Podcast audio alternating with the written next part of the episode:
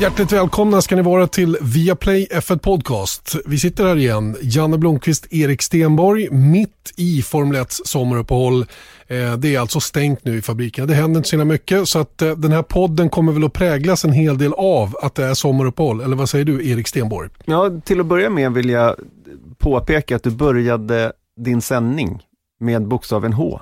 Ett ord på bokstaven H. Och det är Göran Zachrisson hans eh, gyllene regel var att aldrig starta en sändning med bokstaven H, för det blir Poäng på det mm. faktiskt. Det har han ju alldeles rätt i. Att det är en, det är dåligt, en dålig, dålig start på det. Mm. Men, eh, Stort och eh, man kan börja med S eller T eller ja, K. Mm. Kul att vi är tillbaka med Viaplay F1 Podcast. Kanske ska jag börja så istället? Kanske det, kanske det. Eh, sen så lärde man sig när man jobbar på radio att man klipper alltid S och T. Mm. För det funkar. Okay. Då när man satt med naglarna och, och tejp och du vet, inte digitalt kan man göra Wonder idag. Men det är ju du som klipper den här podden, så då får du klippa lite samt, klippa bort det där håret. Typ, jag fixar till det på något sätt. Eh, det är mitt i sommaruppehållet som sagt. Eh, det är ganska intensivt ändå, eh, racemässigt, åtminstone för mig på yrkessidan. Jag gjorde Indycar helgen som var, gör Indycar helgen som kommer, plus Porsche Carrera Cup på Gelleråsen. Så det är, liksom, det är fullt, i, fullt i schemat. Har, har du eh, samma situation? Ja men det har ju verkligen dragit igång. Man tänker att eh, se fram emot augusti när man jobbar med Formel 1, men sen så kommer ju det här Indycar, så det är inte så att man klagar, men, men eh, det är fortfarande saker att göra. Men, apropå det här med att F1 är på sommaruppehåll, vi kommer prata lite Indycar mot slutet av den här podden. Det händer inte fruktansvärt mycket på eh, F1-sidan. Därav så har vi ett frågeformulär som vi ska gå igenom. Det är egentligen inte alls riktat till dig och mig, men vi, vi kör ändå.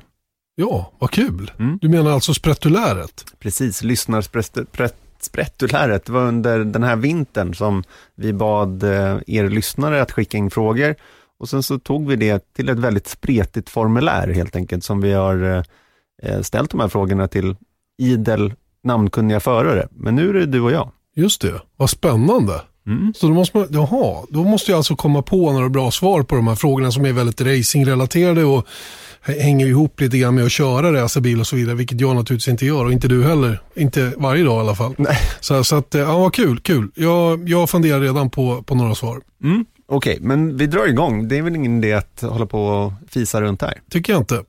Vad har du för favoritfilm? Favoritfilm det är uh, The Right Stuff. Mm. Den är oslagbar för mig. Den fick miljarder Oscar och det, var, det är en av de mest välgjorda film jag någonsin sett.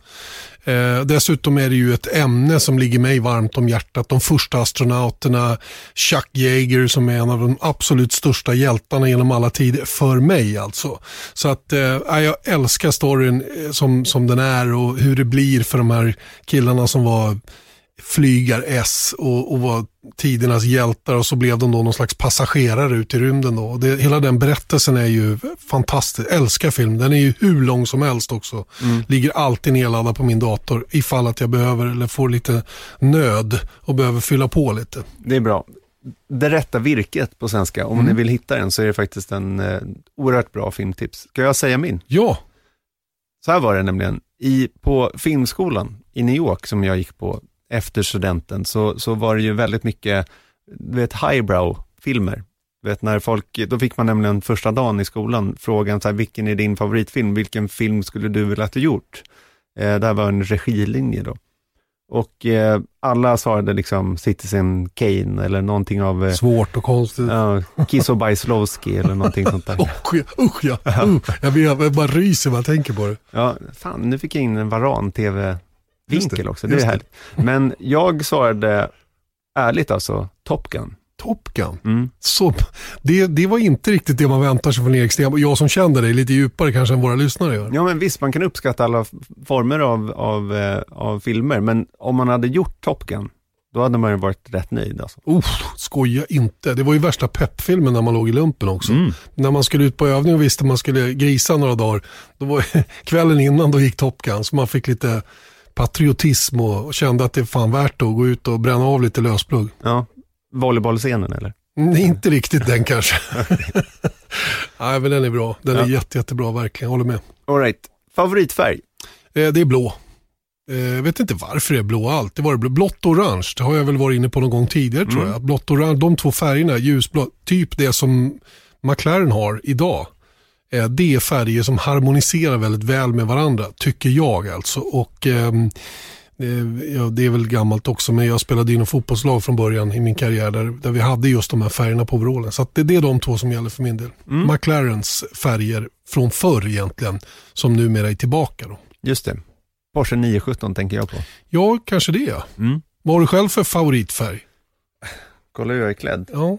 Mörkblått och svart. Mm. Svart hade jag nog gissat på. Mm, jag tror det, även på bilar faktiskt. Mm. Fast Generellt du säger ju att svart inte är någon färg. Så att, Nej, men marinblått då? ja. ja, men jag köper det. Jag Mm. köper det. Du, nu kommer en liten svår fråga här. Vilket F1-stall håller du på? Eh, Blomqvist F1. Mm. Nej, men på riktigt, jag, jag skulle inte avslöja det heller om jag hade något. Ehm, det här med min objektivitet som, som Formel 1-kommentator blir ibland lite diskuterad, omdiskuterad. Och jag blir lite illa berörd när jag får den typen av påståenden att jag skulle vara partisk åt ena eller andra hållet. För det är jag inte, verkligen inte. Det ser jag som en yrkesheder. Och det är fan en förolämpning att bli kallad för opartisk i mitt jobb. Så att jag, jag har inget favoritteam kort och gott. Jag gillar Formel 1, sporten Formel 1. Och det, är- det är jag stolt över och det kommer jag alltid att göra. Låt mig formulera om frågan. Mm. För att om, om du hade ställt den frågan till mig så hade jag sagt att så här, nej men jag har inget idag. Jag, grejen är att hur jag ser på det där runt att ha fa favoritteam, det är liksom, just nu så känner jag mig för nära sporten. Så att jag har liksom ingen relation till, på, dem det, på sätt, på det det, sättet, sättet som man är när man sitter hemma i soffan bara och kollar. precis, Mm. vilket jag då hade när jag satt hemma och, och kollade i soffan, vilket jag var en väldigt stor Minardi-fan. Och jag tror att det var en sån här, liksom, underdog-tanken, liksom, Just det. att, att det, var så här, det var ett fint stall och det var liksom eh, andra premisser i det stallet. Och nu är det Toro Rosso, men jag har ingen koppling till Toro Rosso, för det är inte samma stall längre. Är det verkligen Toro Rosso? Är det inte det? Det är väl de som har Är det varit. inte Alfa Tauri kanske? Ja, jag menar det. Jag menar det. Jag fick han. Ja, ja. ja, ja. Så men, är. Men, Men, eh, då, okej, jag kan välja ett team, eh, fast ett historiskt team då. Mm. Det, det blir ju det som, som ligger närmast hjärtat som svensk. Eh, det blir John Player-teamet, alltså Lotus-teamet på 70-talet som, som, jag hade ju allt, alla, alla saker som man kunde liksom förknippa med det här teamet fanns ju hemma hos mig. Leksaksbilar och cigarettburken och alltihopa det där. Så att det, det är det John Player-teamet då. Det får, det får bli det då som är mitt favoritteam. Hur kände du då när Lotus, eller var det Enstone-teamet kan vi kalla det, när de kom med John Player-färgerna igen?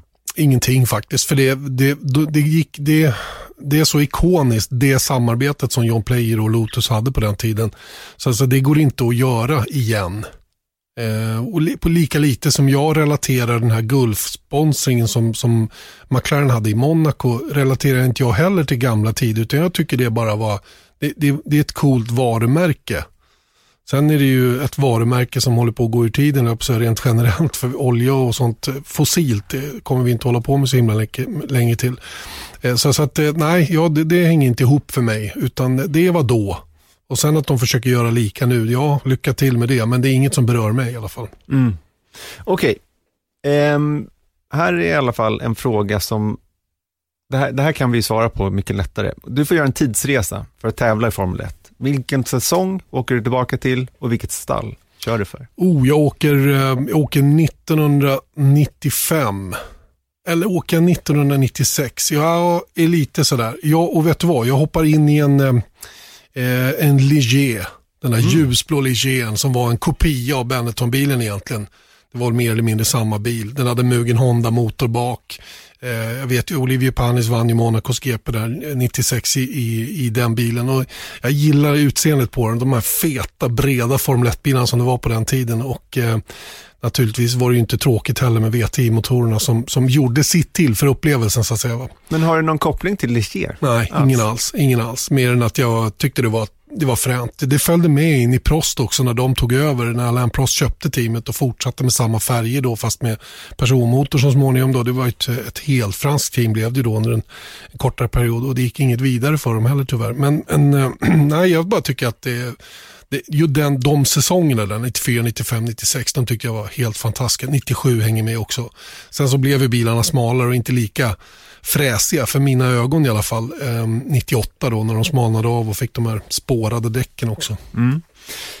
Själv så åker jag tillbaka till 94 och hoppar in en Tyrell. Tyrell, mm. ja just det. Tillsammans med din kompis Ikkyo Katayama. Just det. För jag tänker där att jag har ju ingen liksom, vinnarskalle. Och om, om jag tänker nu helt plötsligt att jag skulle hamna i ett Formel 1-stall, då skulle jag vilja göra det lite under radarn. För att jag vill inte hålla på och liksom sitta i en VM-vinnande bil och bli krossad av Nej. Damon Hill. Eh, så därför så kör jag en Tyrrell 022.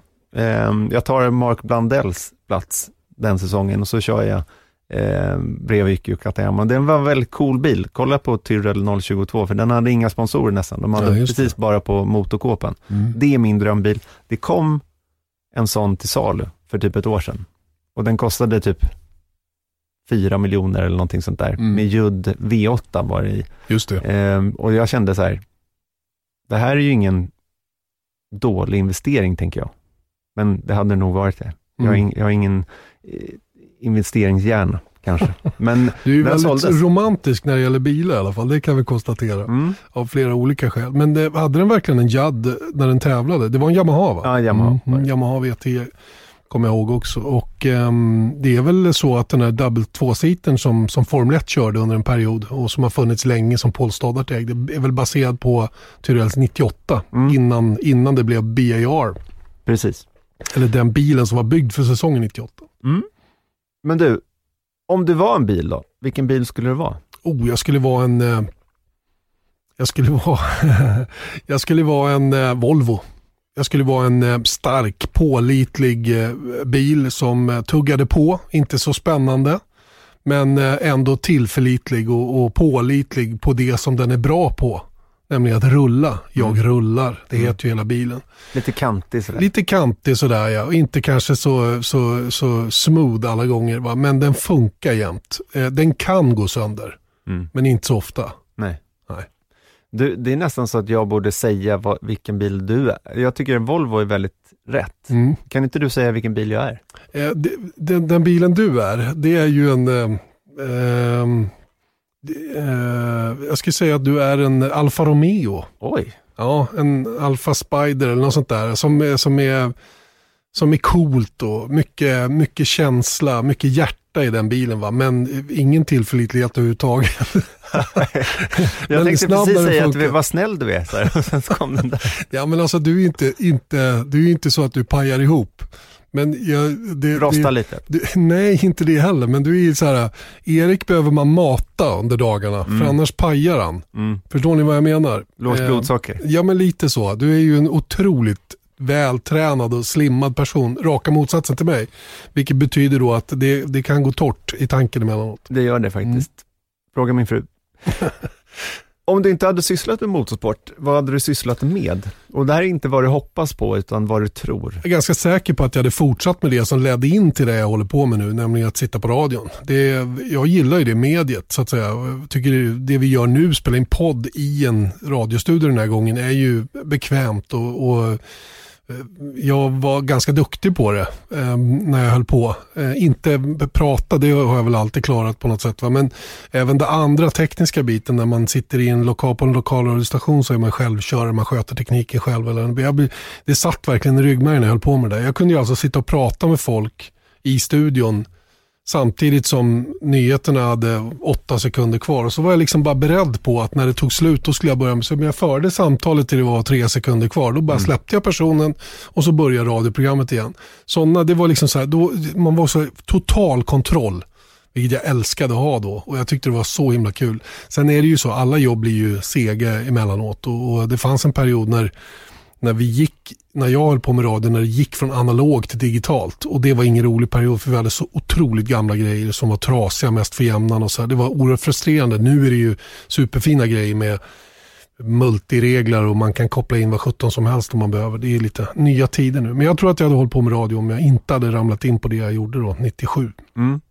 Jag själv hade, jag tror att jag fortfarande hade hållit på med det här mediet helt enkelt. Jag tror bara att det hade varit någonting annat än motorsport kanske sport till och med. Men Till och med det.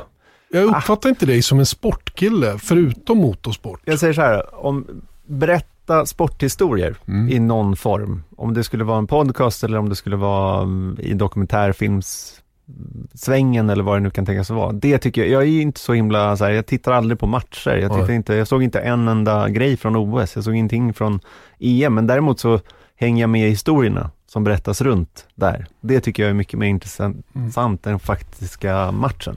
Jag hade nog sett dig på typ en reklambyrå eller eh, göra reklamfilmer. Det tror jag du hade gillat. Sådär. Mm. Just, eh, det, just skapar processen. Sen kanske inte reklamfilmer som sådana Jag gillar inte att sälja. Nej, men det hade du inte behövt utan du hade fått uppdraget Mm. att skapa någonting. Så sen kunde du ha varit stolt över om det var, typ de som hittar på ICA-reklamen måste ju Mm, vara glada med sig själva om man Mm. säger så. säkert. För att ta ett exempel. Hey, I'm Ryan Reynolds. At Mint Mobile, we like to do the opposite of what Big Wireless does. They charge you a lot, we charge you a little. So naturally, when they announced they'd be raising their prices due to inflation, we decided to deflate our prices due to not hating you. That's right. We're cutting the price of Mint Unlimited from $30 a month to just $15 a month. Give it a try at mintmobile.com slash switch. $45 upfront for three months plus taxes and fees. Promo rate for new customers for limited time. Unlimited more than 40 gigabytes per month. Slows. Full terms at mintmobile.com. exempel. Säkert. Mm. Du, vem är din förebild inom racing och utanför? Inom racing, förebild. Jag, du, jag måste nog säga Eje Älg trots allt. För han var otroligt trygg att ha med sig när jag började. eh, När vi började jobba tillsammans. Och jag hade supermycket nytta av Eje som, som person under många, många år. Eh, ja, hela tiden vi jobbade tillsammans egentligen. Eh, lärde mig massor av honom. Eh, såg upp till alla. Han, all, han hade kontroll på allt. Han kände alltid någon. Det fanns alltid någon. Man kunde aldrig luta sig mot Eje. Eh, och det, det känns grymt tryggt eh, på den tiden. Eh, nu är det ju ett tag som vi jobbade tillsammans. Eh, det är klart att eh, jag lärde mig att stå på egna ben förr eller senare och det, behovet av Eje kanske minskade efter ett tag på det sättet. Men, men fortfarande, alltså det är, det, är det något som är knivigt, eh, är lurigt i den här branschen, då ringer man till Eje trots allt för att få hans syn på det. Ja, förklaringen, liksom. facit. Och ändå var han hopplös på att förklara saker. Han, rent av dålig skulle jag säga. Han var otrolig. Vi, jag, jag, minns så väl en gång när vi sitter på en restaurang i Barcelona och så, och så diskuterar vi någonting. Det spelar ingen roll vad det var. Eh, du vet, känner ju till, jag är ganska så här, har en rak linje. Från när jag började till slut. Ingen, inga om, omskrivningar så, utan rakt fram. Eh, Eje och jag, vi satt där och dividerade och han var inte riktigt sådär nöjd med hur jag tog den här raka vägen fram och han höll på då i en 45 minuter. Och så, men det roliga var att när han kom till målet, då var vi ju på samma ställe. Det var bara det att han behövde sin nyansrunda innan han kom dit. Väldigt, väldigt viktigt för honom att, att lyfta nyanserna så att man verkligen förstår hur han menar för att komma till målet där. Så att det, vi hade många sådana diskussioner, roligt, jättekul. Ja, ibland. Ibland, inte alltid. bråka i depån Ja, i Mexiko. Det hände det också att vi, vi rök ihop så här, i, o, ohyggligt sällan. Ohyggligt sällan. Med tanke på hur nära och hur mycket vi jobbade ihop så var det nästan löjligt lite som vi inte var överens. Mm. Är det även utanför um, racingen så att säga? Som du skulle se honom som en förebild? Ja, delvis. Jag tycker att han, eh, han är ju en kille som har skapat sig rätt bra förutsättningar för sig själv. Det finns ju ingen anledning att inte följa det exemplet och se hur han jobbar. Och så det, det har jag nog gjort, tror jag. Även vid sidan av. Tid, hans tänk liksom, runt omkring saker och ting. Ganska obekymrat. Va? Som, som naturligtvis hänger ihop med vad man har för förutsättningar att vara obekymrad. Har man det tajt ekonomiskt så kan man inte vara obekymrad. Då måste man tänka på sånt. Och, och, eh, vi har väl aldrig legat på riktigt samma nivå i det avseendet. Men, men eh, ändå så det finns mycket, ja det måste jag säga. Mm. Ja, men jag kan nog eh, tillskriva mig EL själv också, men men i min, mitt fall inom racing så tycker jag Eddie Irvine faktiskt. För jag tycker att han gjorde, apropå det här med att liksom bli förfördelad i ett stall, när han kör tillsammans med Michael Schumacher och ehm, han, han liksom tog det på något sätt. Han tog det perfekt i form av att bara så här, jaha, då gör jag det, men jag kör för Ferrari, jag vinner när jag kan. Jag bryr mig inte, jag bryr mig jättemycket om mitt yrke, så för han var ju en duktig förare och han fick köra väldigt länge i Formel 1 och om du inte bryr dig om vad du gör, då får du inte köra i Formel 1. Eh, men däremot så tog han det, lite mer med en klackspark, tror jag. I alla fall andra. utåt, utåt sett tror jag han tog det med en klackspark. Men jag tror att Eddie Irvan var en sån som, han, han, han, han en, eh, greppade läget väldigt snabbt. Men såg samtidigt till att, att spela spelet, men för det spelet som han spelade såg han till att få bra betalt. Precis, och, Och det, det är precis, det. Ja, det är exakt det jag tänker på. Att för att när han då hamnar i den här situationen, okej, men han insåg ju mycket snabbare, upplever i alla fall, än vad Rubens Barrichello eh, gjorde, att han inte är där för att vinna VM, utan det är för att backa upp eh, Schumacher. Mm. Och då tänker han så här, jaha, jag kör Ferrari och jag får otroligt bra betalt. Han fick säkert mer betalt just med den vetskapen Mm. om att okej, jag är här för att backa upp Schumacher och då ska jag ta betalt för det också. Och så gjorde han det. Mm. Ja, det, är, det är helt sant. Och jag menar, han är väl den, den efter karriären som har absolut mest pengar kvar. Ja, jag tror att han har tjänat mer pengar efter karriären Oh, oh, ja, har. mångfalt. Va? Men, men det har han ju gjort tack vare att han hade rätt mycket.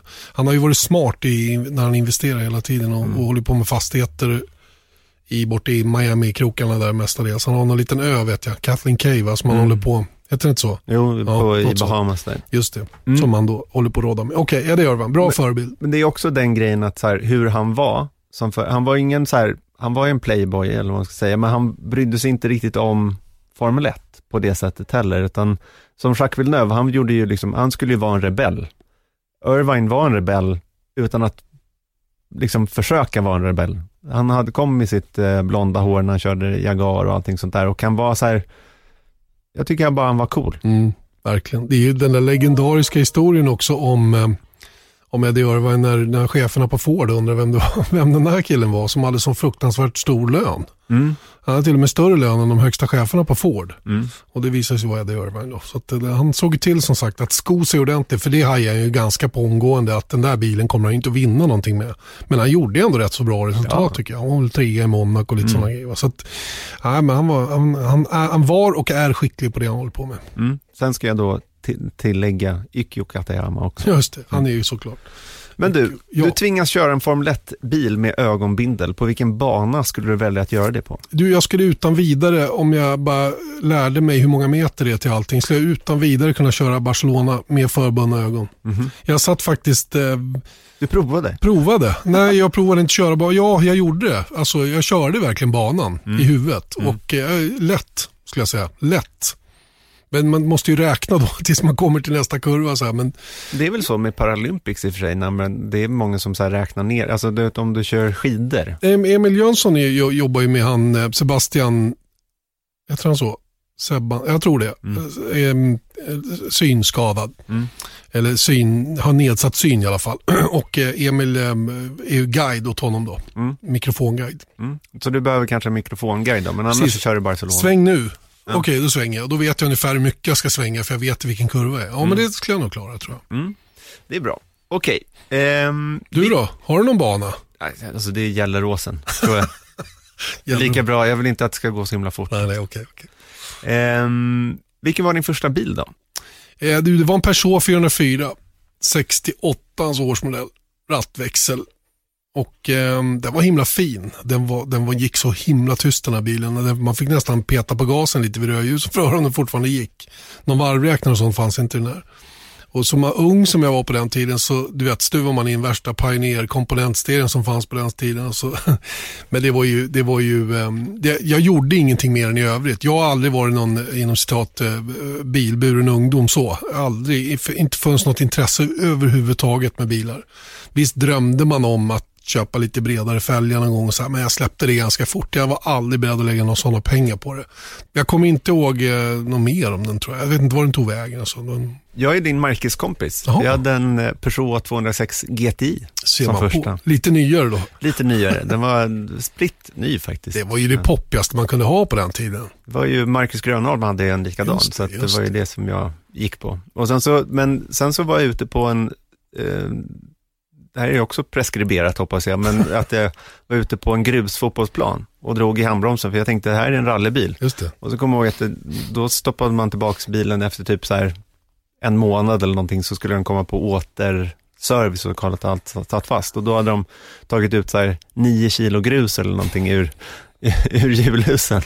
för att eh, jag hade gjort det där då. Och då kom jag att jag blev besviken för att jag bara, "Va- varför går inte det här? Det här är en rallybil, Mm. tänkte jag. Mm. Men, det var det nej, inte. Det var inte det riktigt. Nej. Eh, vad är det för bil idag? Idag åker jag en Volkswagen, Volkswagen ID, ID3.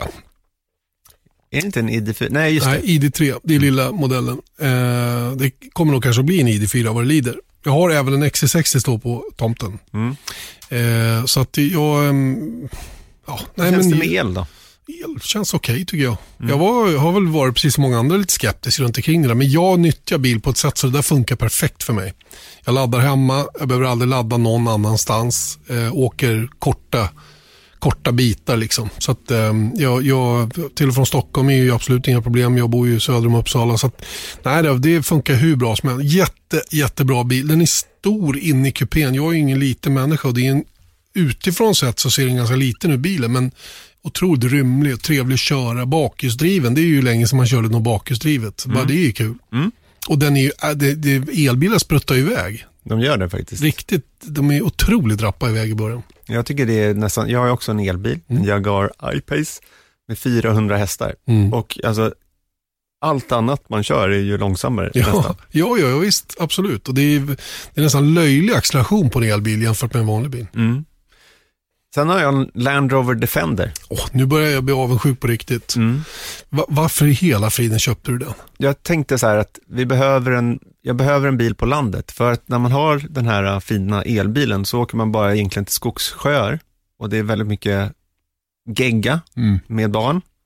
Och eh, du vet, man åker mot eh, taggbuskar och sånt där. Och då, då, jag har ju panik. Så att när jag sa så här, eller det var faktiskt min fru som sa så här, nu får du köpa en sommarbil. Som det är helt okej att göra någonting med. Alltså, Hon blev trött på dig för att du bara satt och ylade om att de inte fick åka någonstans. Precis, eller att de ska skaka av sig fötterna och sådana där saker. Inte skaka av sig fötterna, utan Skaka sakerna de har på fötterna. Eh, så då blev det en eh, Land Rover Series 3 Pickup Mm. från 1978. Mm. En, är det 90 eller 110 det där? Eh, 110. 110. Så det är den, lång, 109. den långa, den lite längre varianten utav den. Ja, det är jag- det ju. Det har jag sett på bilden också. Jag hade velat ha en kort egentligen, men man kan inte få allt här i världen. Nej, nej, nej. Okej. Och eh, det, du sitter ute oavsett om du sitter på flaket eller i körhytten? Det har kapell också, Okej. så man sitter hyfsat torrt faktiskt. Och eh, ja, Funkar den då? ganska bra, tycker jag. Nej, jag, det var så här, eh, du och jag jobbade ihop med ett program som heter Mera Motor en gång i tiden. Eh, 2004 där någonstans. När TV4 Plus började. Och, eh, fast just det här jobbet som jag tänker berätta om nu, då var du inte inblandad tror jag. Jag åkte nämligen ner, för det fanns en tävling som hette G4 Challenge. Just det. Eh, Det var en sån här äventyrshistoria, man körde över fyra kontinenter. och deltagarna fick då olika varianter av Land Rover att åka. Så att, eh, vi var nere och testade en sån där Defender och en Discovery faktiskt eh, i Barcelona på deras test. De har som en testanläggning där. Och, eh, det, alltså, jag ska inte säga att det är testvägar, för det var inga vägar. Men bil, bilfan tog sig fram precis överallt. Det, det var löjligt vilken fram, framfart det är med den där bilen. Alltså jag körde upp för en, en bergvägg typ. Upp och så vände vi och så åker jag ner och så säger instruktören till att ta bort fötterna från pedalerna. Bara, lägg i lågväxeln och så bara åker du med. Och jag hade ingen fot på bromsen, ingenting. Och det lutade ju riktigt mycket nerför. Men den bara, då, då bara hoppade ner liksom på varje... Så att, det är en fantastisk bil. Den där, den där kommer du att klara dig bra på. Och då berättade man att 85% på den tiden, 85% av alla byggda Defenders rullade fortfarande. Och jag vet inte om det stämmer still, men, men eh, det, det är en otroligt hållbar bil. Ja, de, det sägs ju att en Defender är aldrig hel, men den är heller aldrig sönder. Nej, det är lite som jag. Ja, exakt. Du kanske är en Land? Ja, det, det är inte långt ifrån. Nej, Nej det, är en, det är en fruktansvärd bil att åka i alltså Mm, ändå, mm. men den är, den är kul. Och så slänger man upp barn på flaket. Och, Stabilt. De kommer ju älska dig för det där när de blir lite, lite äldre, dina barn också. ja, men de liksom- älskar mig redan. Ja, ja, det är bra. Mm. Trots att du har en, en, en Jaguar också. Ja, visst. Men du, du är ute och går i skogen nu och det blir plötsligt snöstorm. Du hittar en stuga att söka skydd i, skydd i och du kommer vara insnöad där en vecka. Du går in genom dörren och du ser att, ja, vem önskar du sitta där? I en fåtölj där inne sitter Quincy Jones. Oj. Det vore ju så jäkla kul att få sitta och snacka med Quincy Jones utan att bli störd. Och så verkligen sätta mig på sago, sagostund, luta mig tillbaka och så låta honom berätta om alla coola artister från när han började en gång i tiden fram till dags dato egentligen då. Eh, alla som har passerat runt Quincy Jones och, och um, från det jazziga till det poppiga till Michael Jackson och allt stort som man har varit med om. Liksom. Det är ju hur cool som helst. Mm. Så, och, fanns det plats för en till så skulle jag bjuda in Steely Dance, Donald Fagen. De två skulle kunna sitta bredvid varandra och prata med varandra. Mm. Det skulle inte bli något racingsnack överhuvudtaget faktiskt. Nej. jag tror inte man vill ha det. Nej. Inte, inte, inte om jag får välja en. Jo, jag skulle kunna hitta folk i, i, jag skulle kunna sätta mig med Ross Braun ett par dagar mm, utan absolut. vidare. Men, men i det här fallet så, så blir det musik. Jag tror att man vill ha någon ändå som är lite, som man kan lära sig någonting annat. Man kanske skulle ta det. Jag är inte riktigt förberedd. Man skulle kunna lära sig franska. Ja, varför inte? På en vecka. Ja. Världens bästa fransklärare skulle jag ta. men, men, spanska är bättre. Spanska är bra. Ja. Spanska är bra. Men du, just musik är intressant för att det är, sån, det är en sån otroligt stor del av en, tycker jag. Eh, under uppväxten, jag, jag är så pass gammal så när jag var i yngre tonåren så kom ju eh, freestyle, alltså en mm. kassettbandspelare man hade på, ja, Walkman blev det, Sportsman blev det till och med för min del. Och jag var oerhört noga med hur det lät, jag köpte de finaste, försökte i alla fall alltid ha de bra grejerna. Och du, du vet, man hade kromband och det skulle vara de absolut bästa kassettband. Mm. Jag köpte, du vet, jag var riktig audiofil mm. på den tiden. Och diamantnål när man skulle, och så spelade man in sina skivor på kassettband. Så hade man dem när man satt på bussen eller vad man nu gjorde. Så, och jag köpte skivor flera i veckan. Mm. Så att musik var väldigt bärande för min del. Det var, en, det var en flykt på något sätt för man hade mycket tid för sig själv. Idag går ju allting så fort men då satt man och skakade på någon buss eller cyklade till någon polare. Det tog liksom 20-25. Vill man ha någonting som förströdde. Mm. Och, äh, det var, det, så därför så tror jag det är, musik är, är viktigt. Plus att jag, det är det enda jag ångrar i livet, att jag inte har lärt mig att spela ett instrument. Kanske eh, den här Steel killen skulle ha med sig en gitarr? Varför inte? Nu är han mera harmoniker, spelar piano och, och, och har sin apparat. Men han kan säkert spela lite gitarr Ta med dig ett piano Ja, det hade, ett el, tänk dig en Rhodes, mm. ett elpiano som, som Donald Fagen får spela och så Quincy Jones bredvid. Det är ju fränt alltså. Och en så här inspelningsstudio. Ja. Och Lewis Hamilton ja. skulle kunna komma. Ja, skulle kunna komma och klinka lite också. Ja, ja.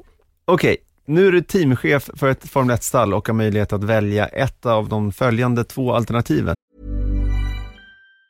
Say hello to a new era of mental health care. Cerebral is here to help you achieve your mental wellness goals with professional therapy and medication management support. 100% online. You'll experience the all new Cerebral Way, an innovative approach to mental wellness designed around you. You'll get a personalized treatment plan from a therapist, prescriber, or both in a safe and judgment free space. Your cerebral therapist or prescriber will outline a customized plan with clear milestones along the way so you can get to feeling your best. With Cerebral, you're not alone in your mental health journey. We're here to empower you to live a fulfilling life. So take that first step towards a brighter future and sign up today at cerebral.com slash podcast and use code ACasts to get 15% off your first month. Offer only valid on monthly plans. Other exclusions may apply. Offer ends July 31st, 2024. See site for details. En grym förare i en medioker bil eller en medioker förare i en grym bil? Den frågan måste ställas beroende på vilken era man är i. Men, men vi är ju där vi är, mm. 2021. Eh, Så att idag skulle jag utan tvekan välja bil före förare. För mm. att om det uppnår bästa tänkbara resultat som är, som är målet med övningen. Mm. Det är ingen tvekan. Sen så, jag, jag, skulle nog ta tvärtom faktiskt. Och då motiverar jag det som så att har du en Mercedes 2020 och du har en förare som inte vinner, då får du ju väldigt mycket problem. Mm. Du skulle få väldigt mycket kritik. Däremot är du i en Alfa Tauri och har Pierre Gasly som vinner på Monza, då blir det succé istället. Du gillar underdog-grejen där. Ja, men jag tänker liksom, om du har möjlighet då att punch above your weight istället för att punch below your weight, så är det att föredra. Fast jag. det resonemang bygger på att förarna är, att det är stor skillnad på förarna. Vilket inte jag uppfattar att det är idag. Det är, det är, det är, det är skillnader, det är det absolut. Mm.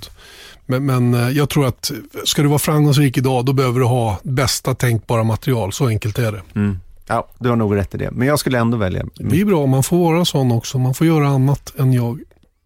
Du, eh, vad kännetecknar en bra teamchef? Vem är det bästa du har kört för? ja, det är en jäkla bra fråga. Vem har jag haft som chef som har varit bra? Eh, jag lämnar den frågan faktiskt. Men vad som kännetecknar en bra teamchef tror jag är en, ehm, en eh, person som eh, är väldigt tävlingsinriktad men samtidigt förstår det psykologiska i att tävla på en sån individuell, i en sån individuell sport som Formel 1 ändå är. Och Det här är inte många som klarar tycker jag i depån.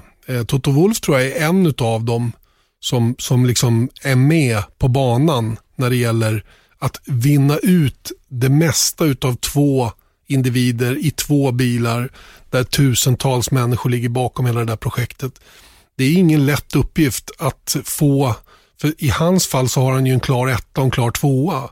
Men han vill ju fortfarande att båda ska leverera på sin respektive högsta nivå. Och det där tycker jag Formel 1 har missat. Jag har varit inne på det många gånger att, att teamkänslan i Formel 1 finns ju knappt. Eh, och det kan jag tycka är sorgligt. Alltså, för att det är ju, och det gör egentligen, jag, jag kan ibland tycka att det är nästan dumt att det finns ett förarmästerskap. För mm. att det sätter käppar i hjulet för en väldigt fin, tror jag, egenskap som många skulle kunna skaffa sig i, i lagspelet Formel 1. För det är ju, du är ju nobody utan hela teamet bakom dig. Och ändå ska du försöka piska den andra då som har samma läge. Mm. Det, det, det, där går inte ihop riktigt för min del. Och jag har ju sett det så mycket på nära håll också hur det inte arbetas på ett schysst sätt. Um, Sen, sen, är det ju svårt med att tala om för en förare, du är tyvärr nummer två här, men jag hoppas att du kan göra det bästa av det, mm. fastän du är tvåa. Men där tänker jag på, apropå det där med team och eh, förarmästerskap, eller ja, team och förarmästerskap, att egentligen så är det ju nästan enkom, i varje fall på fyra hjul, om man tittar på team, så är det ju nästan bara i Formel 1 som konstruktörs-VM ens existerar. Mm. Det finns ju MotoGP och bla bla bla. Eh, och det finns även ett teammästerskap i Indycar, men vem har någonsin ens tittat på den? Det är ju inte eh, liksom in play överhuvudtaget. Så i Indycar så kan Andretti ha fyra bilar, men det är inte Andretti som team som tävlar, utan det är varje bil i, i större utsträckning än Formel 1 i alla mm, fall, som, mm. som kör sin egen grej. Oh ja. Upplever jag. Ja, men Sen så finns det. det säkert så här teamorder och allting sånt där i, i Indycar också, självklart. Men på något sätt har det blivit, jag skulle nästan vilja vända på det, att man skulle kunna ta bort konstruktörs-VM, för det är nästan ingen som bryr sig om, om det, utöver då att man får pengar för det. Men gemene man som tittar bryr sig ju 1% kontra 99% om förar-VM och konstruktörs-VM. Det är en jätte, jättesvår ekvation att få ihop givetvis, för att vi vill ju alla ha fixstjärnor mm. inte ett fixstjärneteam. Men jag, det jag tänker på närmast det är ju det fantastiska som Fernando Alonso och Esteban Ocon uppnådde nu i Ungern. Vilket var teamkörning verkligen. Det var ju mm. lag, en laginsats som gjorde att Ocon kunde vinna det där. Eh, och eh, Jag skulle vilja se mer av den varan. Det, mm. Jag tycker det är fränt när man kan jobba på två fronter mera. Nu, vi vet ju att Mercedes är duktiga på det. Men det är inte så att Bottas går in varje helg och tänker att nu ska jag gå in och backa upp Hamilton här. Utan han vill ju naturligtvis försöka vinna i den mån han klarar det. Men, men till syvende och sist så hamnar han i ett läge och han är en oerhört lojal spelare också som, som har gjort bra saker för teamet och det är därför han har varit där så länge. Mm. Janne Blomqvists roligaste tabbe. ja. Jag kan nästan berätta den. Det kan du få göra. Jag kommer inte ihåg vilket år. Var, du var 20... med, eller hur? Ja, ja visst. Ja. Jag var med. Eh, du, du vet, 2012 var det. Ja, du vet precis Usch, jag, jag ryser fast när du börjar prata om det. Grejen var att jag blev allra högsta grad inblandad i det där också, för att vi var ute på spa, mm. eh, dit vi ska om några veckor, och eh, då har du och AL kört ner till spa, för ni ska åka vidare till eh, Italien sen och ni gör en roadtrip helt enkelt mm. och ska passa på att cykla lite. Just. Vilket gör att vi sitter i Janne Blomqvists Audi A4, mm. tror jag att det är. Mm. Eh, det är på lördag morgon ganska bråttom till träning tre, för det är jobbigt med trafiken där. Och eh, de tidigare dagarna har på väg till hotellet så går det som en slags farthinder, men farthindret är egentligen som en inbyggd chikan i Det- vägen. Det ska vara lite zigzag där, men, men eh, ja. Precis, det är refuger liksom som sticker in. Men då har herrarna Blomqvist och Älg då kommit på att här, om man siktar rätt här så kan man komma igenom de här refugerna utan att röra på ratten. Och eh, Magnus Andersson har provat, vågar inte riktigt hålla helt rakt. Eje har provat, vågar inte heller riktigt, det, det blir minimala rattrörelser.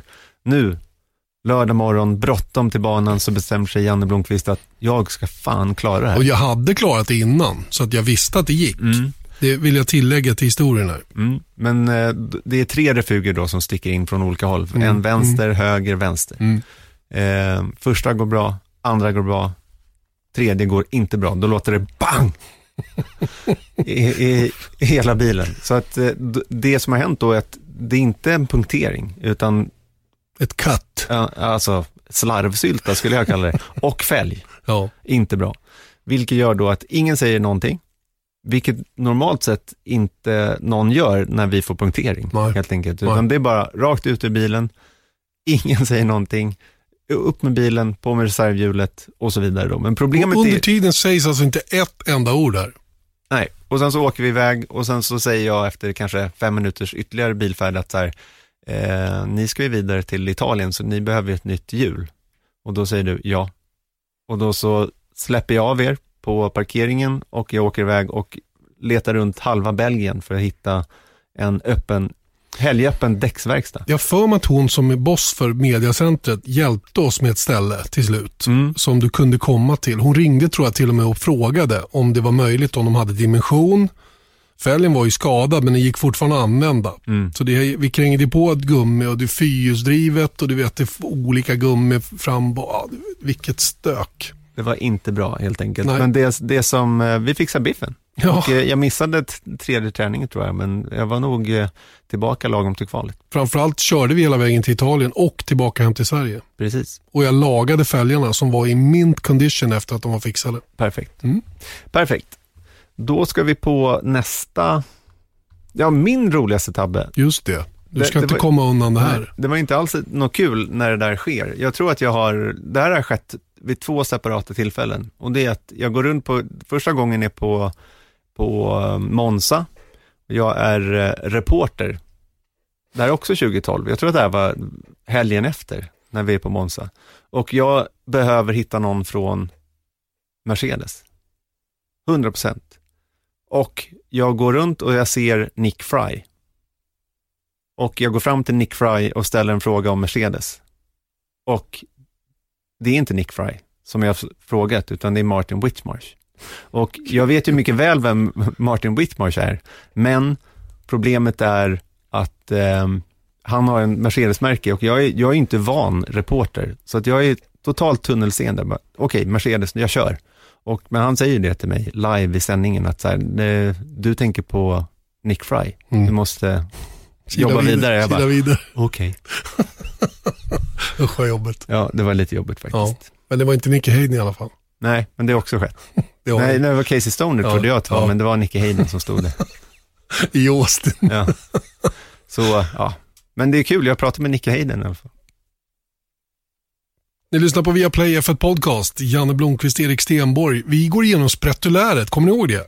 Det här spretiga formuläret som vi eh, fick hjälp med att sätta ihop av er som lyssnar till eh, diverse före detta och eh, tävlande förare. Marcus Eriksson, Felix Rosenqvist, Kenny Bräck med flera har, har svarat på det. Idag är det våran tur och vi betar av det bit för bit. Vart, Hur långt har vi kommit? Vi har kommit en bra bit på väg, men vi är långt ifrån klara, så vi får nog jaga på lite. Jag hoppar över några av de här frågorna som är väldigt eh, racerförare-specifika här. Okej. Så låt mig eh, fundera lite här då. Ehm, Okej, var är du om fem år och var är sporten om tio år? Oj, Lite kvickt sådär. om fem år eh, är jag nog fortfarande kvar på min position, tror jag. Mm. Si- Nydesignat kontrakt. det har jag förvisso fram till och med eh, sista december 20, vad blir det, 5? 26 tror jag. 26 till och med. Mm. Ja, ja, du ser. Jag vet knappt själv. Fyra, till, fyra år till fick jag i vilket fall. Hur som helst. Eh, så att jag tror att jag är, jag är där, eller där omkring. Eh, och vad sporten är om tio år, det är ju det som är så intressant. Vad är det som kommer att hända där? Jag tror inte att den ser jätteolik ut vad den gör idag. Det tror jag inte. Vi kör fortfarande någon form av förbränningsmotor. Eh, det nya reglementet är ju om tio år, tio år gammalt. Eh, på väg kanske att bytas till någonting nytt igen. Eh, har tweakats lite grann på vägen. Eh, vi, vi går in i en ny period som kommer att handla om en helt annan typ av motor. Det är jag helt övertygad om, om tio år. Så att eh, där någonstans står vi. Det är en ganska viktig, viktig tid för Formel 1. Det kommer att vara en tydlig brytpunkt eh, från det gamla till det nya. Det tror jag om Formel 1 om tio år. Mm. Ja, men det är spännande. Mm. Verkligen, och det är många stora beslut de har framför sig. Mm. Och du vet de gubbarna som bestämmer idag, de är ju inte kvar då, tror jag. Ross Braun, Pat Simmons, eh, utan det är kanske killar som Rob Smedley mm, eller någon annan som kommer att glida ur det de gör nu och är lite yngre som kommer att ta över eh, stafettpinnen då när vi kommer så långt. Mm. Ja, men det är det som är så lustigt när man tänker så långt fram i tiden. Att om man tänker 2030, 2035, jag menar, vi har ingen aning om vad världen är ens. Nej. Så att jag menar, men det som jag tyckte var väldigt spännande utifrån det där um, eh, avsnittet som vi gjorde tillsammans med Jan-Erik Berggren är just biltillverkarnas, de är på det klara med vad som, var vi är 2030, 2035 och det är på el. Så att någonstans så är vi på väg dit. Men det, det är lite vår poäng med, i det avsnittet är ju att när man tänker på el och Formel 1 idag så känns det jättefrämmande. Känns inte alls något bra. Men poängen är att om 15 års tid, Oh, det har hänt massor. ja, det, det, antagligen så finns inget alternativ att driva fordon ens. Liksom. Och då tror jag inte att jag är sån här äh, familjen Jetson liksom, med flygande äh, flygmaskiner och allting sånt där, utan det, jag tror att vi är i en helt ny tidvärld, helt Mm. enkelt. Eh, mycket som talar för det, verkligen. Och, eh, ja, det ska bli spännande att följa den där fortsättningen av det i alla fall. Eh, och det, nu har ju Mercedes dessutom meddelat att man lägger ner sin satsning på Formula E. Eh, Ola Källenius var inne på att det var en startup och jag börjar förstå vad han menar nu. För att jag tror att Formula E var väldigt betydelsefullt när det kom för att sätta fart på den här processen.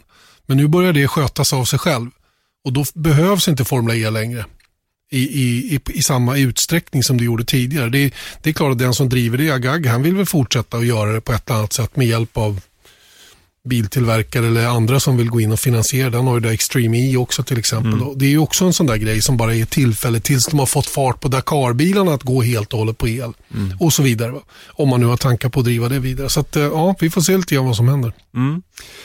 Då ska vi gå vidare då. Ehm, din största hobby utanför motorsporten skulle jag väl ändå säga är, är matlagning och eh, musik. Ja, musik och hundar gillar jag. Jag har ju mina hundar. Jag, jag, är inte någon, jag har inte någon egentlig jobb, men matlagning har du helt rätt i. Ehm, så det, det, är ju, det, det brinner jag lite för faktiskt. Om jag får vara lite rolig då, eftersom det är grilla som är grejen. och det hänger ihop lite grann med, med en, min fru faktiskt, som, som ehm, var snäll nog att lyfta, hon hittade en artikel i Dagens Industri Weekend. Den här lite mm, finare varianten av Dagens Industri kommer på, till helgerna om de gör det fortfarande, jag vet inte. Eh, och där var det ett reportage ner från eh, Holy Smoke i eh, Höganäs. Där de använder sig av det här Big Green Egg, eh, det är ju varumärke i sig, men en Kamado-grill då. Eh, så det, det, det slutar med att vi skaffade en sån.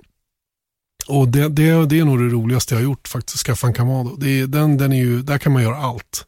Precis allt. Du kan baka, du kan steka, du kan röka, du kan grilla konventionellt vis och lite finare kol. Alltså det är, det är cool, det Mm. gillar jag.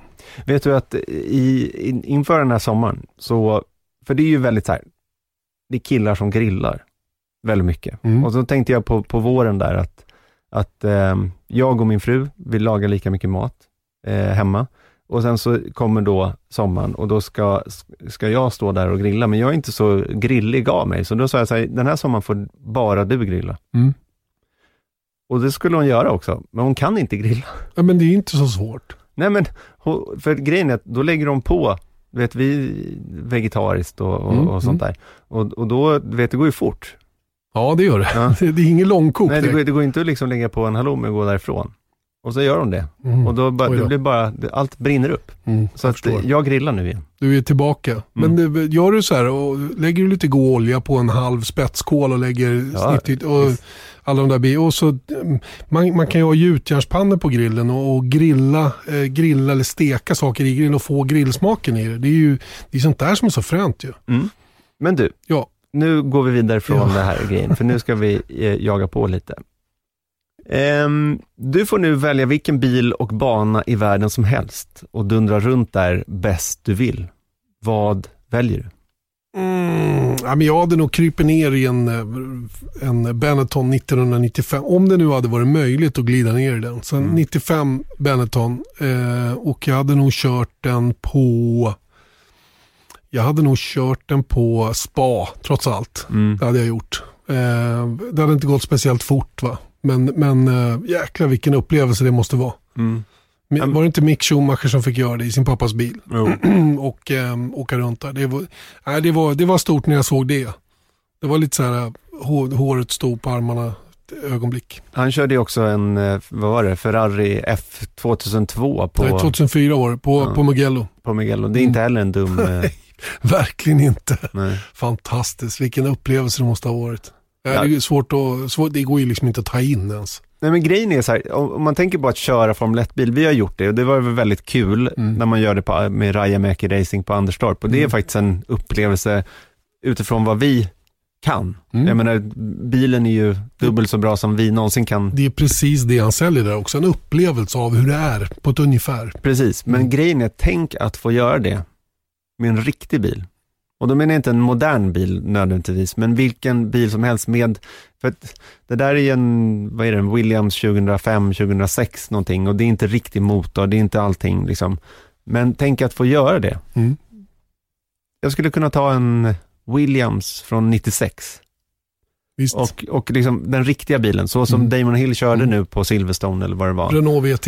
Ja, Mm. och verkligen få göra det. Jag tror att det är en, jag tror inte man kan ta in det riktigt. Nej, nej det går inte. Det går inte. Eh, det gör det inte faktiskt. Jag skulle kunna ta en Indycar till med. Ja, jag menar kan Cody Ware glida i så kan jag glida i tror jag. Ja, För, faktiskt. för det är en rejäl karl. Han är väl två, två meter lång liksom, så att, eh, det, det, det tror jag är lugnt.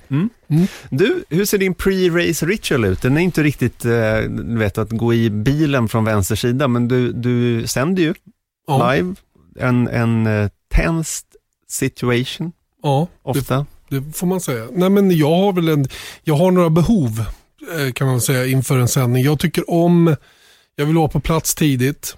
Eh, Jag vill inte ha massa stök runt omkring mig som jag måste göra kant till kant. Jag måste gå in och sätta mig. Det tycker jag inte om. Jag är en person som, och jag behöver inte sitta och läsa på eller jag vill bara sitta och ta in rummet, sitta tyst.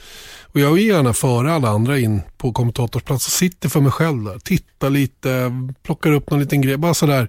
Bara går in i mig själv, stänger, stänger ut allt annat och försöker i alla fall att vara så förberedd som det går.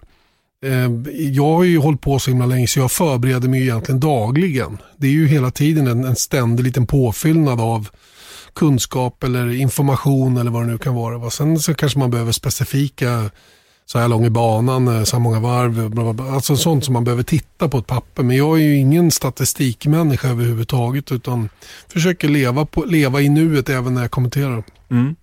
Jag har lite samma sak, att det är någon form av lite så här snuttefiltar inför, i min position då inför en livesändning är att jag måste, vi har ju körschema, det handlar väldigt mycket om att hålla tid, att vi kan liksom inte, för att om vi pratar två minuter längre på det ämnet, då har vi två minuter kortare någon annanstans, så det är okej om det är bra, men du vet, man måste veta, nu är det slut. Någonstans måste jag ha en sluttid, så det jag brukar göra i mina körscheman är att mäta exakt hur lång tid, om det är 7 minuter och 36 sekunder mellan inslag. För då vet jag ungefär, man kan ju ha en skripta klocka och allting sånt där, så, alltså någon som håller tiden åt en, men jag måste veta själv är att okej, men det här är vår sluttid för den här lilla delen. Om jag vet det, då, då känns det som att då kan jag ta nästan vilket eh, körschema som helst. Det enda jag behöver veta är mellanrummen på något sätt. Får jag fråga en sak runt omkring kör? Fyller ni, är det kant till kant? Eller ser ni till att det finns, eh, vad är dragspelet? Är det jag det? det så kallade livefönstret. Nu Ja. pratar vi väldigt internt här, men Ja, jag är bara lite nyfiken för egen del. Nej, men normalt sett så försöker vi ju hålla en minut extra på nästan varje sånt segment. Men grejen, för att vi vet att det är inga problem för dem i studion eller för er att hålla, hålla låda. Men problemet är att ibland så kan det bli så att vi vet att det är ett ämne som, det här är en redovisande ämne snarare än att, att någonting som vi ska diskutera. Och då, det kan man ju mäta ganska noggrant och om det är ett sånt ämne som det sen börjar diskuteras runt, då kan det falla ganska mycket för vi har inte så mycket tid i andra änden så att säga. Nej. Så att det, är, det finns dragspel i det, men ibland så har vi ju så sjukt mycket saker att ta in. Jag menar när det är du vet, mästerskapsfighter, det är någon som har fått sparken, det är någon som ryktas att göra det och det har hänt något tragisk händelse mm, i något stall eller vad som helst. Och helt plötsligt så är det ju faktiskt en väldigt hård värdering som vi måste göra, för vi måste liksom beröra någonting, men vi kanske inte kan göra det fullt ut där och då, utan vi måste hitta liksom luckor. Till. Och det är väl antar jag en balansgång det där med att sätta upp en, en införstudio är ju inte ett nyhetsprogram. Ska man komma ihåg. Det är ju ett förberedande program för tittaren att så att den sätter sig ner och ser ett race med rätt förutsättningar. Precis, men sen som det kan komma nyheter i. Exakt. För det är liksom någon gång där som, vad var det? Var det i Monaco? Som det var frågetecken om, nej det var om Leclerc skulle komma ut. Just det, det hände massa. Vi hade ju Imola till exempel, det regnade ju precis innan start. Det, var ju, ja, men det händer grejer. Sådana saker, ja men det förstår man. Men alltså, egentligen en införstudio är ju liksom ett förberedande program för Precis, men när det kommer ett sånt nyhetsläge som man inte känner till, som Leclerc inte skulle kunna ta starten, då helt plötsligt så blir det ju, då handlar det om att stryka. saker. Exakt. Kill your darlings. Mm. Eh, alltså i andra änden, för vi skulle prata om någonting annat där egentligen, men då är det klart att då måste vi fokusera på där och där. Nu ska vi inte vara så interna längre. Nej, har du varit rädd i en racerbil? Nej, det har jag faktiskt aldrig. Jag har åkt en del racerbil och i, i, utan att köra. Alltså suttit bredvid och jag, ty, jag tycker det är toppen. Jag, jag kan verkligen lägga hela mitt liv i händerna på den som kör. Och eh, jag har åkt eh, VRC-bil med Mattias Ekström utanför Hagfors. I eh, den här Skoda VRC han körde, det är rätt många år sedan nu, men han satt ju och pratade med mig. Han, Nej, det är annat än Formel 1 det Janne, sa han och åkte i 180 i skogen där. Så, så det, var ju, det är ju fränt va? och jag var inte rädd överhuvudtaget. De är så otroligt skickliga. Eh, men, men omvänt, för jag såg Björn Wirdheim ringde mig precis. Han, honom skrämde jag livet ur när vi åkte, vi åkte Porsche GT3 på, på Nürburgring. Och han satt bredvid mig. Mm. Det tycker han inte om. Nej, jag tror inte Marcus Eriksson tyckte om att åka Caterham Super 7. han det- skrattade och applåderade. Ja, Men jag tror han var lite rädd precis där och då. Janne kör alltså och snurrar i Abbey, eller vad det? Ja, det är ju kurva 1 egentligen då på, efter nya startmål. Mm. Det var en upplevelse. Jag, jag var faktiskt lite rädd för vi körde ett så här tre timmars race på Gelleråsen. Ehm, och då har man precis innan, ehm, det är en sån här resa för, för en dag så det är inte världens mest allvarliga grej. Men poängen var då att P.O. Rosenqvist, alltså Felix pappa, var med i det racet. Och då har de precis, du vet, fem minuter tidigare sagt så här, om ni bucklar bilen eller förstör bilen, då är det liksom självrisk på 15 000 eller någonting sånt. 30 tror jag. Ja, någon, alltså det är Mycket mycket pengar. Mm. Och du vet, 11 sekunder efter start så har jag P.O. Rosenqvist som T-bonar mig rakt in i sidan. Och då är man inte, det är inte så här äh, Formel 1-produktion så att de har kameravinklar på allting. Så att jag bara, nu hoppas jag, då blir jag rädd, inte för mitt liv, men för min plånbok. För att tänk om, jag menar det här var, hade med Felix Rosenqvist att göra, så att de kanske inte kommer vilja liksom bötfälla hans pappa här. Utan det är jag som kommer åka på det, fast det var inte mitt fel. Men han, han körde in i mig, men jag tänkte så här, nu är jag 30 000 kronor fattigare. Det roliga var att vi vann racet sen. Ja, det gjorde vi faktiskt. Vi fick ju, vi fick vi, i ärlighetens namn fick vi något varv där, för du åkte ju in i depån och var tvungen att titta till bilen innan vi kunde fortsätta. Men de placerade oss på rätt ställe i racet där, så att vi lyckades faktiskt vinna. Mm. Och PO fick eh, sälja några spikar till. Mm, jag hoppas det i alla fall. Eller, jag såg ingen faktura. Men. Inte jag heller. Du, sista frågan. Ja, Vem vinner Formel 1 VM 2021? det gör, ska du se, ehm, jag tror att jag sa det innan säsongen till och med, eh, att Max Verstappen vinner. Jag tror fortfarande att han gör det. Ehm, jag tror att han gör det i kraft av att han har ehm, ett paket i år som är tillräckligt bra. Eh, det är ytterst lite som skiljer. Eh, de har haft sin del av oflyt nu ett par helger, så att nu är det över. Nu får vi se om Merca kan komma undan den här säsongen utan några större plumpar i protokollet. Ehm, de har väl haft en del sådana också såklart. Men, men, men ehm, Red Bull har ju verkligen åkt på pumpen här några gånger i rad. Och jag tror att ehm, det gör ju att jag, i och med att det är så lite skillnad de två emellan, jag upplever ändå att Red Bull är lite mer vassa än vad Mercedes är. Eh, och på de banorna som återstår så tror jag de också har en liten fördel. Så min gissning går åt Max Verstappens håll snarare än Lewis Hamilton just nu. Mm. Min gissning är i alla fall att eh, när de kommer till Abu Dhabi eller vad det nu blir, som är årets sista race, så skiljer det fyra sex, poäng. Sex poäng. Fyra poäng. Fyra poäng. För, för att sex poäng, det, det kan bli körigt då med varv och sånt där. Ja, just det. Eh, så att det är fyra poängs skillnad mellan Lewis Hamilton och Max Verstappen och sen så är den som vinner det racet, den Vinner vinner, också VM. Ja, vad coolt det vore. Alltså, det är min högsta dröm. Mm. Högsta karriärmässiga dröm just nu. Högsta karriärmässiga dröm. All right. Då var vi klara med sprättuläret. Det var vi. Det var kul ju. Ja, det var lite roligt. Ja, men det är det. Det är roligt att få... Navelskåderi, det är ja, men det, det är ju kul att titta sig själv i magen. Det finns ju lite att titta på om inte annat. Mhm. Men du, ska vi lyssna på um, vad eh, de båda svenskarna sa efter eh, helgens Indycar-race? Bra idé. Ja, men jag tycker det var en, en rätt så tuff dag på jobbet. Vi eh, hade inte riktigt farten helt enkelt. Det hade en bra, bra bil på warm-upen i morse och var rätt så förhoppnings, förhoppningsfull going, när jag skulle in i racet idag. Då. Men eh, tycker banan ändrades en del, temperaturen kom upp rätt så mycket och hade helt enkelt inte riktigt farten eh, under racets gång. Det blev bättre och bättre under racet eh, men fortfarande så kändes det inte som att vi hade farten för att utmana längst fram. Så med, det i åtanke så, så känns en nionde plats ändå rätt så bra. Eh, och är våra dåliga dagar en nionde plats så är det ändå någonting positivt. Det är en svår bana att köra om helt klart och jag låg väl eh, rätt så stadigt där runt 12, 13, 14 den mesta delen av racet. Men sen på slutet när det blev några safety car eh, och omstarter så såg jag väl min chans att ta några platser och gjorde några snygga omkörningar som tog mig in i topp 10. Och det var jag väldigt nöjd med sista delen av racet, just att jag eh, var aggressiv men ändå smart och inte utsatte mig själv för några risker utan tog väl tre platser i alla fall där på slutet eh, med, med bra omkörningar. Så som sagt, eh, ändå ett helt okej resultat och vi går in nu till, till Gateway nästa helg med ja, ännu närmare ledningen i mästerskapet och fortfarande eh, topp fem så det nej, ser bra ut. Ja, kaotiskt som vanligt. Uh, började väldigt bra på de använda röda. Tog tre i starten och sen tog jag fem till tror jag. Eh, när, efter alla pitstop. Så jag tror vi låg eh, uh, 14 efter första sinten. Eh, sen satte vi på ett sätt nya röda men det var absolut ingen pace alls i dem. Eh, så jag vet inte vad som hände där. Det kändes, de kändes konstiga från början. Jag kom ut och bilen hoppade och studsade. Det var, jag vet inte vad som hände så det kanske var något fel på däcken eller något. Men, eh, sen svarta däcken var ju såklart inte de, de bästa för någon av oss där ute så att det var ju bara att överleva den stinten. Sen satte vi på nya röda igen och då kände jag att jag hade bra pace eh, och kunde, jag tror jag kom tillbaka från 19 till 13. Så det var, det var en bra avslutning men det, återigen kollar man tillbaka på kvalet och man är lite sur att det blev som det blev och inte, inte starta längre fram.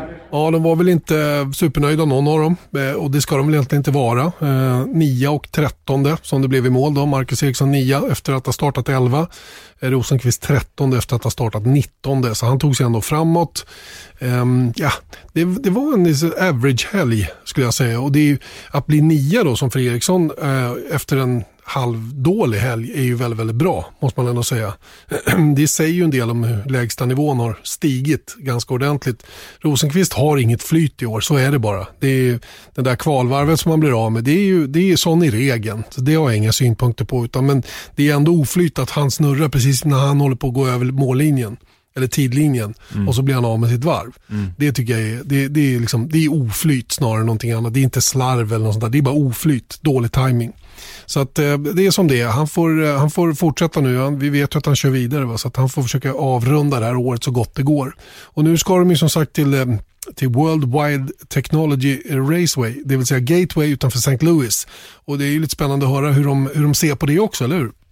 Men det ska bli jättekul att komma till Gateway. Det är ju en, som, som, som sagt sista ovalen för säsongen och jag har känt i år att min fart på valen har varit riktigt bra, men det har ju varit katastrof med resultaten. Både Texas när vi tappade hjulet och sen hade vi eh, slut på bränsle här i, i Indy som förstörde Indy 500. Så det känns verkligen som, om man kollar på tabellerna så har jag ju tagit jätte, jättedåligt med poäng på valen och det är det som gör att jag är efter täten i mästerskapet. Så det är väl dags att ta ett, ett stort resultat på Gateway och jag går dit med, med, fylld med självförtroende och jag vet att jag hade en bra helg där förra året. Bra kval, bra race. Så, nej, jag är förväntansfull och hoppas på en, en riktigt, riktigt stark eh, tävling där. Eh, det är kul att komma tillbaka på oval. Det är, det är länge sedan nu. Det känns ju som århundraden som man var och körde en oval.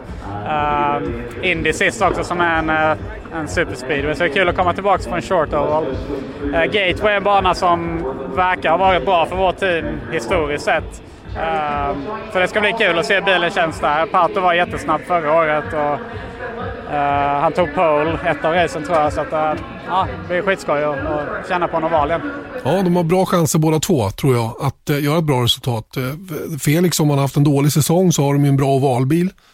Och Eriksson har ju verkligen en, en oplockad gås med ovalerna i år. Va? Så jag tror att de kan bli farliga båda två. Mm. Som sagt, kommer de på pallen bägge två, då är de med i nästa veckas podd. Ja, det får vi hoppas faktiskt. Verkligen. Om vi inte har sagt det där att de ska de vinna, nej. De får, om de kommer på pallen på en oval framförallt. Vi kan inte byta förutsättningar mitt under säsongen, det går inte. Nej, det går inte. Men vi får se också om, eh, tänk om Grosjean kommer på pallen. Ja, då får han vara med i podden. Mm.